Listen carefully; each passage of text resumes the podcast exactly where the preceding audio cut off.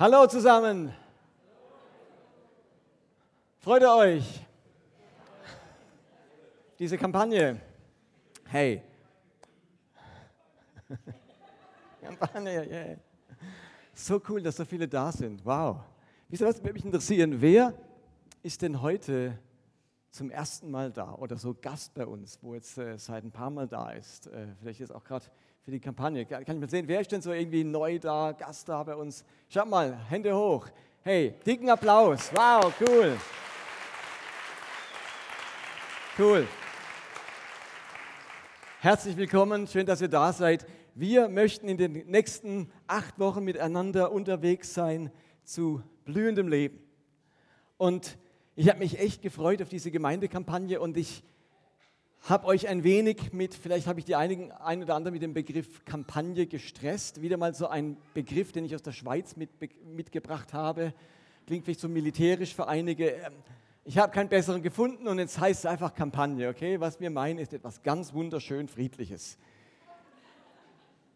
Und dann wollte ich noch vorausschicken, wir haben ja ein, also mich einfach nochmal bedanken bei all denen, die so großartig einen Beitrag geleistet haben in der Vorbereitung, auch für, äh, speziell auch für heute, nochmal Dank an das Grafikteam, das dieses ganz toll gestaltete Kampagnenheft gemacht hat, entworfen hat. Danke an all die Helfer, die... Ja,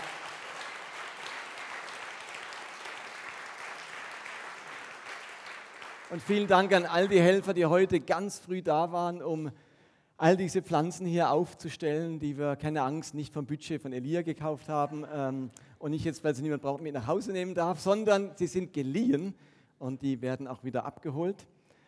Und mir ist noch wichtig zu sagen, da hat es einen Bibelleseplan. Der beginnt heute. Ab heute kann man täglich in der Bibel lesen. Und es ist toll, wenn ihr das macht. Und gleichzeitig ist mir wichtig, ähm, dass ihr kein schlechtes Gewissen habt, wenn ihr mal einen Tag nicht könnt. Wir wollen keinen Stress verursachen mit der Kampagne, sondern in all dem, was wir machen, Bereicherung schenken eben mehr von diesem blühenden Leben erfahren. Und mir ist auch bewusst, dass einige von euch vielleicht sich weit weg vom blühenden Leben fühlen und in ihrem Leben ähm, Dinge vorgefallen sind oder sie in der Lebensphase stecken oder einen Zerbruch hinter sich haben oder ihre Psyche angeschlagen ist und sich denken, ihr redet vom blühenden Leben, das ist nun wirklich überhaupt nichts für mich. Dann möchte ich euch ganz besonders einladen, ähm, mit, zu, mit dabei zu sein und mit uns zusammen darum zu ringen, dass euer und unser aller Leben Schritt für Schritt diesem blühenden Leben näher kommt, egal wo dein Ausgangspunkt ist. Und wer schon blüht, der darf noch mehr blühen und wer noch gar nicht blüht und wie so dieses im Film, diese vertrocknete Pflanze, den wollen wir miteinander unter dieses lebendige Wasser stellen, dass auch dein Leben zum Blühen kommt. Okay? Gut. Ich sage euch gleich das Ziel meiner heutigen Predigt. Was will ich, dass ihr heute mitnehmt? Zum einen wünsche ich mir, dass wir alle verstehen und glauben, dass Gott unser Leben zum Blühen bringen möchte. Dass wir das verstehen und glauben, dass Gott das tun möchte. Und zum einen möchte ich, wünsche ich mir, dass wir verstehen und begeistert davon sind, dass genau das die Vision also der Zweck und das Ziel dieser Gemeinde sein soll. Also ich möchte euch vertraut machen mit diesem Gedanken, Gott will das Leben zum Blühen bringen, zum anderen deutlich machen, dass genau das die Vision unserer Gemeinde sein soll. Ich glaube, wahrscheinlich stimmt er mit mir überein, alle Menschen sehnen sich nach blühendem Leben. Blühendes Leben, das ist für mich ein Ausdruck für gelingendes Leben. Ein Leben, das sich entfaltet, das seine Möglichkeiten und sein Potenzial entwickelt. Es ist ein Leben, das gesund, ausgewogen und ausgeglichen ist. Ein Leben, das fröhlich und glücklich empfunden wird. Ein Leben, das Einennung überwindet, das unnötigen Ballast von unnötigen Ballast befreit ist, das vertrauensvoll und optimistisch in die Zukunft schaut. Blühendes Leben, das ist ein erfülltes Leben, ein hoffnungsvolles Leben, ein selbstbewusstes Leben.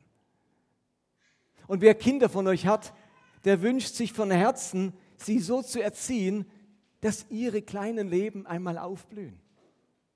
Wir alle haben die Bilder vor Augen, wie Kinder durch übertriebene Härte oder durch Missbrauch, durch Krieg oder durch Armut oder Vernachlässigung oder auch durch krankmachende Religiosität verkümmern.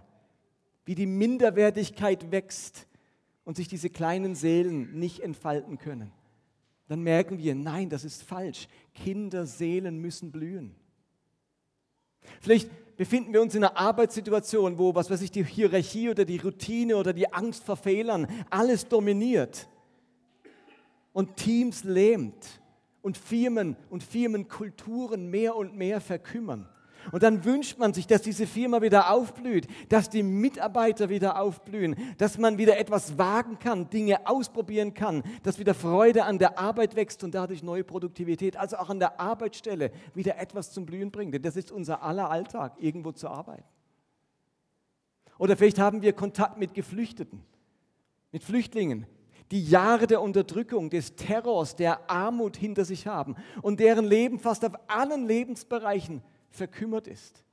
Und dann wünschen wir uns, dass wir ihnen Hoffnung machen können, ihnen in ihrer Traumatisierung helfen können, dass sie wieder glückliche Lebensumstände vorfinden, dass ihr geschundenes Leben wieder blühen kann.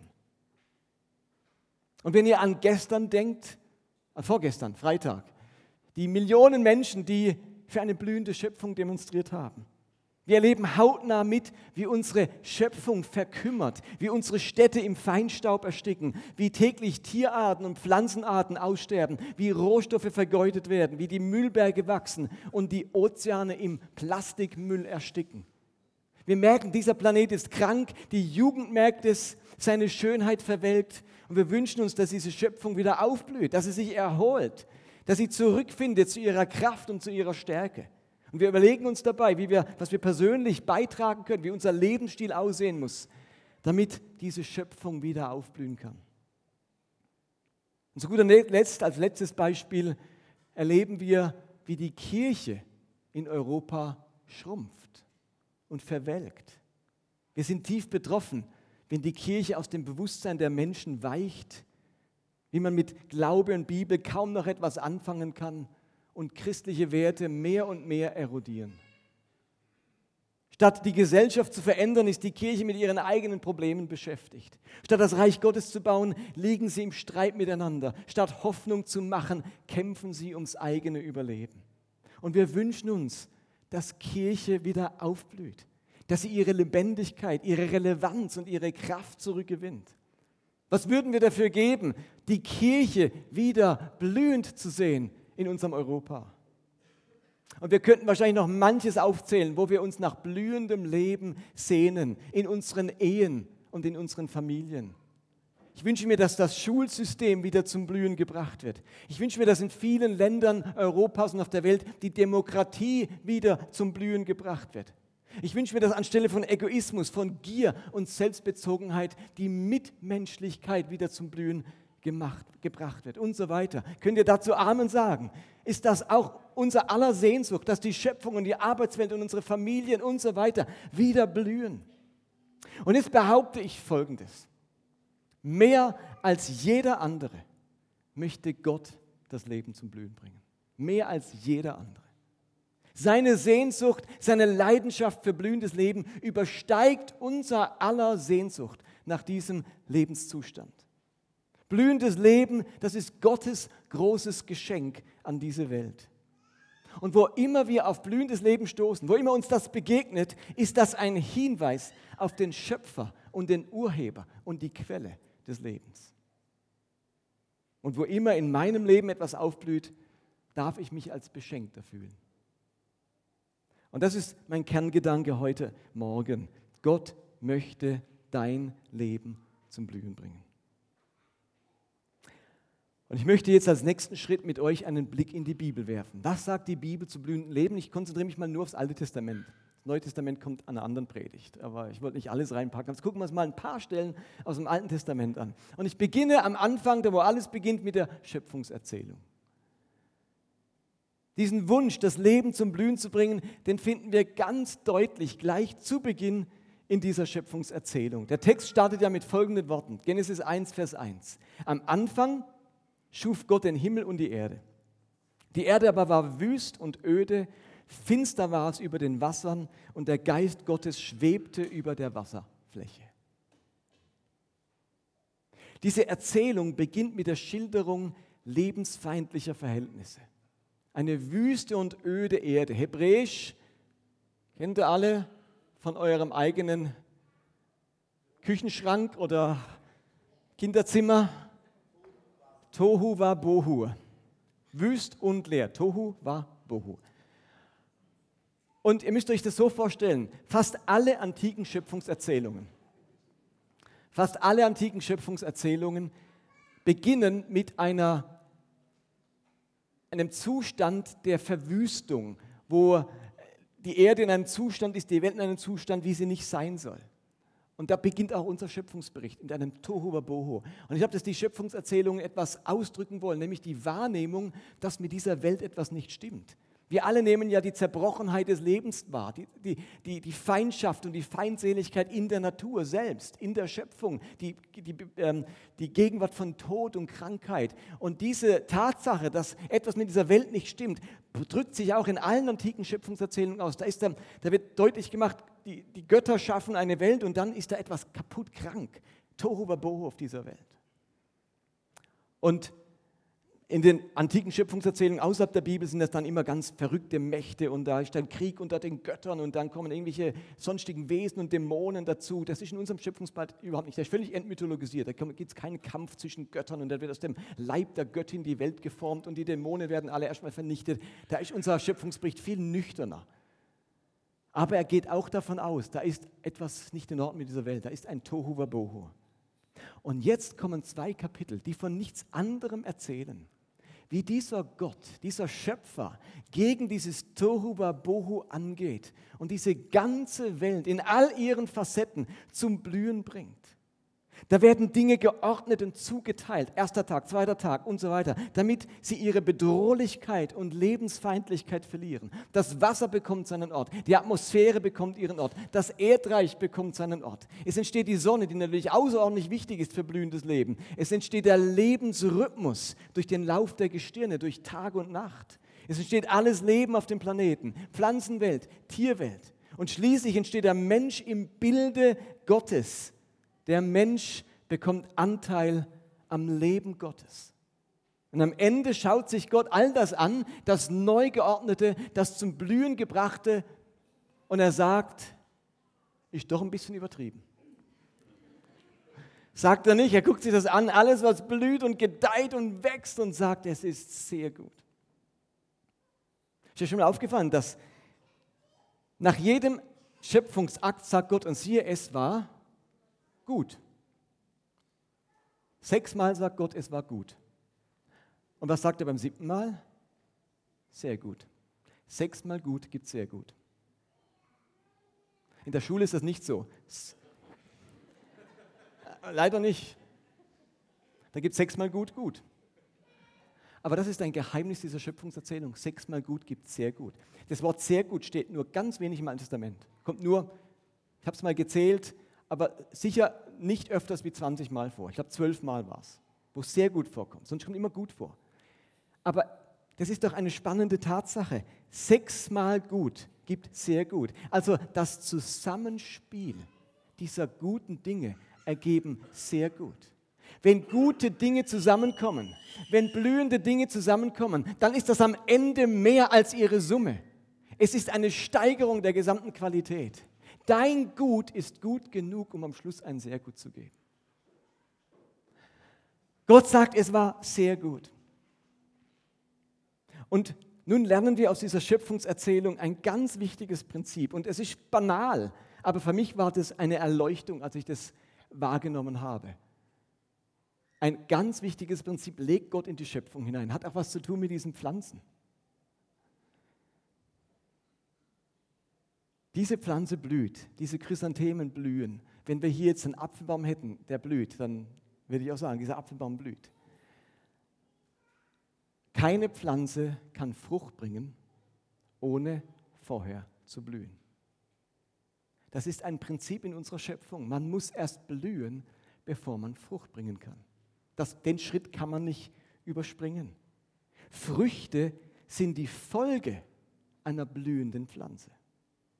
Und ich glaube, genau dieses Prinzip gilt auch für unser Leben. Unser Leben muss erst blühen, bevor es Frucht bringen kann. Unsere Leistungsfähigkeit hängt davon ab, ob wir in unserem Leben immer wieder blühen. Man kann nicht dauerhaft etwas leisten, produktiv sein, Frucht bringen, übrigens auch nicht geistliche Frucht, wenn man nicht immer wieder blüht im Leben. Blühendes Leben, das ist unsere Antwort auf, Destrukt, auf das Destruktive unserer Leistungsgesellschaft. Da geht es nämlich um immer mehr Leistung, immer mehr Wachstum, immer mehr Produktivität. Dabei bleiben immer mehr Menschen auf der Strecke. Psychische Erkrankungen übersteigen inzwischen die Zahl körperlicher Erkrankungen an der Arbeitsstelle. Die Klöster und Meditationszentren werden überrannt von Menschen, die dem Leistungsdruck nicht länger standhalten können. Und wir wollen den Menschen die Antwort geben, die bereits im Lebensprinzip der Schöpfung enthalten ist. Nur wer blüht, kann Frucht bringen. Wir wollen dieser Welt die gute Botschaft verkündigen, dass unser Gott das Leben seiner Geschöpfe zum Blühen bringen möchte. Das ist seine große Gabe an uns. Gott liebt es, wenn wir blühen, nicht nur, wenn wir Frucht bringen. Habt ihr das gehört? Gott liebt es, wenn wir blühen und nicht, er liebt uns nicht erst dann, wenn wir Frucht bringen. Aber unsere Leistungsgesellschaft erzählt uns eine andere Geschichte. Da gibt es eine wichtige und entscheidende Reihenfolge. Gott liebt nicht einfach die Früchte, die wir bringen. Er liebt es, wenn wir unser Leben zum Blühen verhelfen. Und blühendes Leben ist ein Leben, das sich nach Fülle anfühlt, das genossen werden kann, das man als schön und glücklich empfindet. Da steht nicht erstmal im Vordergrund, was ich bringe, sondern da steht mein Sein im Vordergrund. Blühendes Leben redet von meinem Sein. Frucht ähm, redet von dem, was ich leiste. Wir erleben also blühendes Leben zunächst einmal als Geschenk und als Gabe Gottes, als Angebot Gottes. Und ich merke, wie ich selber vom Leistungsdenken geprägt bin. Ich bin ein Ertragstyp. Meine Frau ist ein Blühtyp. Das heißt, jetzt wo wir unseren Garten anlegen, bringt meine, schleppt meine Frau lauter Pflanzen an, die einfach nur blühen. Jetzt, wenn man aus dem Ausgang raus, einem Hauseingang rauskommt, ist, da hat sie da ein wunderbares Feld gemacht, all die ganzen Efeu weg. Und jetzt hat sie ganz viele Pflanzen eingepflanzt. Und ich habe gefragt, bringt da etwas auch Ertrag? Und sie meinte, nein, das blüht nur. Ich dachte, das gibt's doch nicht. Für mich muss es im Garten Bäume haben, Zwetschgen und Äpfel und Mirabellen und was weiß ich. Ich will durch meinen, durch meinen Garten Lust wandeln und dann möchte ich hier einen Apfel pflücken und hier eine Birne und hier eine Mirabelle und hier eine Tomate und dann bringe ich das in unsere Küche und ich bin wie im Schlaraffenland, im Paradies. Für mich müssen die Früchte da sein und dann blüht das Zeug nur. Aber das spricht auch von meiner Persönlichkeit. Ich bin an Leistung orientiert. Mir gefällt Frucht. Ich überspringe gern die Blüte. Das hätte ich für mich Gott sein lassen können. Immer gleich Früchte. Und das ist aber nicht so. Und ich muss das selber lernen. Ich muss lernen, Phasen zu suchen, für Phasen dankbar zu sein, Phasen zu genießen, wo es ums Blühen geht und nicht um Leistung, wo man Dinge einfach mal genießt, wo man sie nimmt, wo sie da sind, wo sie schön sind und nicht immer gleich nützlich und brauchbar und weiterverwertbar. Und unsere Leistungsgesellschaft ähm, redet uns ein, dass wir diese Phase überspringen können. Die Idee vom Sabbat ist nichts anderes wie einen Moment innehalten. Und jetzt genieß mal diesen Sonntag, genieß mal die Ruhe, genieß mal das, was da ist. Leiste einmal nichts. Ist auch so ein Schöpfungsprinzip. Und alles will zum Ausdruck bringen, Gott genießt es auch, wenn man ruht und blüht und einfach mal isst, wenn ich mein Sein genieße und nicht nur meine Leistung, mein, mein, das, was ich äh, hervorbringe, genieße. Mir fällt das schwer und ich glaube, das fällt der Gesellschaft immer schwerer. Und da haben wir eine ganz, ganz gute Botschaft. Also zum Wachstum gehört auch das Blühen, nicht nur das Fruchtbringen. Wenn wir sagen, Gott, lass mich wachsen, dann sagt er, dann gehört aber auch eine Zeit vom Blühen dazu. Das gehört auch zum Wachstum. Das ist auch Wachsen. Nicht nur, wenn wir dann Früchte für Gott bringen. Die wollen wir auch bringen, kommen wir auch noch dazu. Aber heute geht es einfach mal in dieser Kampagne geht's ums Blühen. Und jetzt geht die, nimmt die Schöpfung ihren Lauf und die nächsten Kapitel von Genesis erzählen uns jetzt in verschiedenen Erzählungen, wie diese Welt verwelkt, wie sie den Bach runtergeht, Die erste Sünde, Kain und Abel, der Turm der zu Bau zu Babel, die Sintflut, macht die ganze Zerbrochenheit dieser Welt deutlich. Die Schönheit des Lebens verzerrt, das Leben zeigt seine hässliche Seite, viele Bereiche des Lebens verwelken und verdorren. Und nun beginnt Gott erneut mit dieser Vision, das Leben zum Blühen zu bringen. Gott lässt sich nicht abhalten, auch wenn die Menschen alles wieder kaputt machen. Er lässt sich nicht davon abhalten, das Leben zum Blühen zu bringen. Und er beginnt diese Geschichte des Neuaufblühens mit einer Familie, mit einer Person, nämlich mit Abraham. Er erwählt die Familie des Abrahams und macht ihr ein großes Versprechen. Genesis 12, Vers 1 und 2. Da sagte Jahwe zu Abraham: Zieh aus deinem Land weg Verlass deine Sippe und auch die Familie deines Vaters und geh in das Land, das ich dir zeigen werde. Ich will dich zu einer großen Nation werden lassen. Ich werde dich segnen und deinen Namen bekannt machen. Du wirst ein Segen für andere sein. Ich werde dich segnen und du wirst ein Segen sein. Mit Abraham beginnt dieses neue Abenteuer, das Leben zum Blühen zu bringen. Und der zentrale Inhalt dieser Beziehung zwischen Gott und Abraham ist diese Segensverheißung. Ist euch das bewusst? Das ist die zentrale, die Kern, das Kernelement dieser Gottesbeziehung zum Menschen. Ich will dich segnen, du sollst ein Segen sein. So definiert Gott Beziehung zu uns. Das ist der, die Grundlage, die DNA von Gottes Beziehung. Ist euch das bewusst? Was Gott hier zu Abraham sagt, ist die DNA jeder Gottesbeziehung. Ich will dich segnen und du sollst ein Segen sein. Wenn, also überlegt, wenn ihr euch überlegt, um was geht es in Gottesbeziehung, was gehört da dazu, ist es eigentlich ganz einfach. Es ist dieser eine Satz. In der Gottesbeziehung geht es um nichts anderes als Gott will mich segnen und er will mich zu einem Segen machen. Das ist der Kern jeder Gottesbeziehung. Nichts anderes wiederholt dann Jesus, wenn er vom Reich Gottes spricht. Und der Begriff segnen beinhaltet genau das, was wir mit dem Satz das Leben zum Blühen bringen beschreiben möchten. Der hebräische Ausdruck für segnen, Barach, bedeutet groß machen, glücklich machen, für dich sorgen, um dich besorgt sein, Gutes tun. Genau das sagt Gott diesem Abraham zu. Und der griechische Ausdruck für segnen, Eulogeo, bedeutet wörtlich Gutes zusprechen. Und wenn Gott mir etwas Gutes zuspricht, dann tut er mir auch Gott, äh, Gutes. Also wenn Gott mich segnet, dann begleitet mich das Gute, dann sorgt er für das Gute in meinem Leben, dann blüht mein Leben auf, dann gedeiht es. Und gleichzeitig sollen wir ein Segen sein. Gott möchte also uns ausrüsten, damit wir selbst für andere zum Segen werden. Das Leben anderer mit Gutem beschenken können. Das Leben anderer zum Blühen bringen. Und dann geht die Geschichte weiter und ich will noch ein Beispiel bringen von Abraham, der ein blühendes Leben verheißen bekommt, geht es zu Mose. Die nächste große Figur im Alten Testament. Und die ganze Geschichte des Mose und des Volkes Israels ist eine Geschichte davon, wie das Leben dieses Volkes wieder aufblühen soll. Die sind seit Jahren in der ägyptischen Sklaverei. Und es werdet ihr mir zustimmen, dass Sklavendasein nun das Gegenteil von blühendem Leben ist. Und die ganze Exodus-Geschichte, die Exodus-Erfahrung ist nichts anderes wie das Leben dieser Israeliten wieder zum Blühen zu bringen. Exodus 3, Vers 7. Der Herr sagte, ich habe gesehen, wie schlecht es meinem Volk in Ägypten geht. Und ich habe auch gehört, wie sie über ihr, ihre Unterdrückung klagen. Ich weiß genau, was sie dort erleiden müssen. Und nun bin ich herabgekommen, um sie aus der Gewalt der Ägypter zu retten. Ich will sie aus diesem Land herausführen, in ein gutes, großes Land bringen, in dem es selbst Milch und Honig im Überfluss gibt.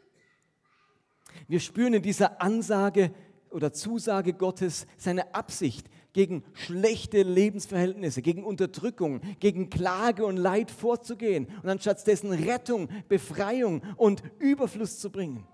Die Israeliten sind seit Jahren am Verwelken, am Verdorren in Ägypten. Und Gott führt sie in eine neue Heimat, wo ihr Leben aufblühen darf. Das ist seine Idee mit diesem Volk. Ich möchte euch nicht im Mangelzustand der Sklaverei belassen. Ich möchte euch in den Zustand des Überflusses bringen. Gott hat eine Vision mit dieser Welt. Das lernen wir aus diesen paar Beispielen. Und ich könnte noch, logisch, könnten wir noch ganz viele andere aus der Bibel aufzählen. Aber er will diese Welt die Kinder dieser Welt zum Blühen bringen. So hat die Welt begonnen Und jetzt inmitten der Zerbrochenheit dieser Welt will Gott überall wieder das Leben zum Blühen bringen. Und das Alte Testament hat für diesen Zustand des blühenden Lebens sogar ein Wort. In einem Wort fasst das Alte Testament den Zustand blühenden Lebens zusammen. Wie lautet das Wort, das hoffentlich noch nicht an der Leinwand steht? Gut. Was ist das biblische Wort, das all diese Idee vom blühenden Leben zusammenfasst? Womit sich bis heute die Juden begrüßen. Shalom, genau. Shalom heißt nicht einfach nur Friede. Das wäre viel zu kurz gegriffen, wenn man Shalom einfach nur mit Frieden übersetzt. Es geht bei Shalom um viel mehr als Frieden. Natürlich ist Leben in Frieden die Voraussetzung für ein blühendes Leben. Aber Shalom heißt auch selbstbestimmt leben können. Eben nicht unter der Vormundschaft anderer zu sein. Shalom heißt Freiheit zu haben und in dem Sinne auch Entscheidungsmöglichkeit, Entfaltungsmöglichkeit zu haben. Shalom heißt mit allem versorgt zu sein, was ich brauche. Jeder darf unter seinem Feigenbaum und unter seinem Weinberg sitzen, ein Leben in Fülle genießen. Okay? Shalom. Das ist der Ausdruck für blühendes Leben. Habt ihr den Teil verstanden? Seid ihr noch da? Hallo? Dann kommt noch jetzt mein Schlussteil. Denn dieses blühende Leben, dieser tiefe Wunsch, den Gott hier hat, der soll auch die Vision unserer Gemeinde bestimmen. Und das Wort Vision, das könnte uns jetzt der Guido am besten erklären als Optiker. Aber ich meine nun nicht unbedingt das, was du mit unseren Augen machst, sondern mit Vision meinen wir ein Bild von der Zukunft. Vision ist ein Bild von der Zukunft, eine Vorstellung von der Zukunft, die jetzt schon Leidenschaft und Begeisterung in uns erzeugt. Versteht ihr diese Definition? Vision ist ein Bild von der Zukunft. Ich male mir eine Zukunft aus, die jetzt schon Begeisterung in uns erzeugt. Also im Kleinen heißt das, du hörst mir jetzt gerade nicht zu, sondern du hast ein, eine Vorstellung von diesem Nachmittag und von dem guten Kuchen, den deine Frau gebacken hat und von dem Cappuccino mit dem festen Milchschaum und dann von dem guten Tatort heute Abend im Fernsehen. Und, und diese Vorstellung erzeugt in dir jetzt schon Leidenschaft, dass du denkst, Mann, da vorne, hör auf, ich will nach Hause. Das wäre so eine kleine Vision, über die wir noch mal persönlich sprechen müssten. Es geht, es geht bei Vision um dieses große Bild von der Zukunft, das jetzt schon Leidenschaft in uns erzeugt. Die Vorstellung, dass meine Kinder aufblühen, dass meine Ehe blüht, dass unsere Schöpfung wieder gesund wird, dass die Mitmenschlichkeit wieder zunimmt, dass unsere Kirchen wieder relevant werden, dass mein Arbeitsumfeld blüht. All das weckt Sehnsucht und Leidenschaft in mir heute schon. Was wären wir bereit zu geben, wenn diese Lebensbereiche wirklich wieder blühen würden? Und als Leitungsteam haben wir gemerkt, dass Elia wieder eine klare, verständliche und merkfähige Vision braucht.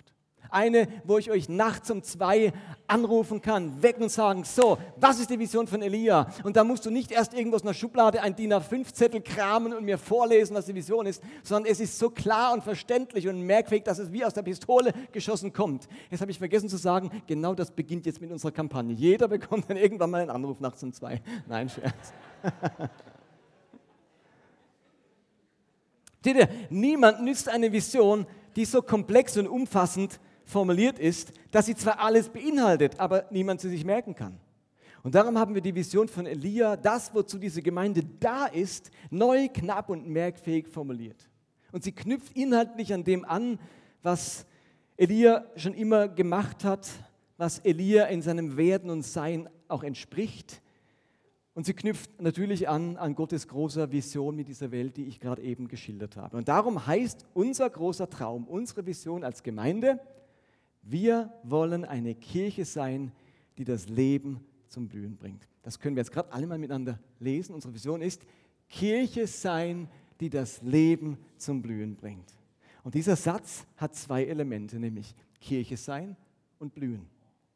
Wir wollen bewusst bei dieser Vision das Wort Kirche drin haben. Wir wollen eine Kirche sein. Denn Kirche ist eine klare Definition. Kirche heißt Eigentum Jesu Christi sein. In unserem Verständnis steht Christus im Zentrum seiner Gemeinde. Wenn wir also Kirche sein wollen, dann wollen wir im Dienste dieses Christus stehen. Dann wollen wir ihn als Quelle, als Kraft und als Inspiration für dieses Dasein als Kirche verstehen. Als Kirche verstehen wir uns als Gesandte, als Beauftragte, als Berufene von diesem Jesus. Wir wollen damit zum Ausdruck bringen, dass wir nicht aus eigener Kraft, aus eigener Initiative heraus das Leben zum Blühen bringen wollen, sondern wir wollen das im Namen und im Auftrag und in der Kraft unseres Herrn Jesus Christus tun.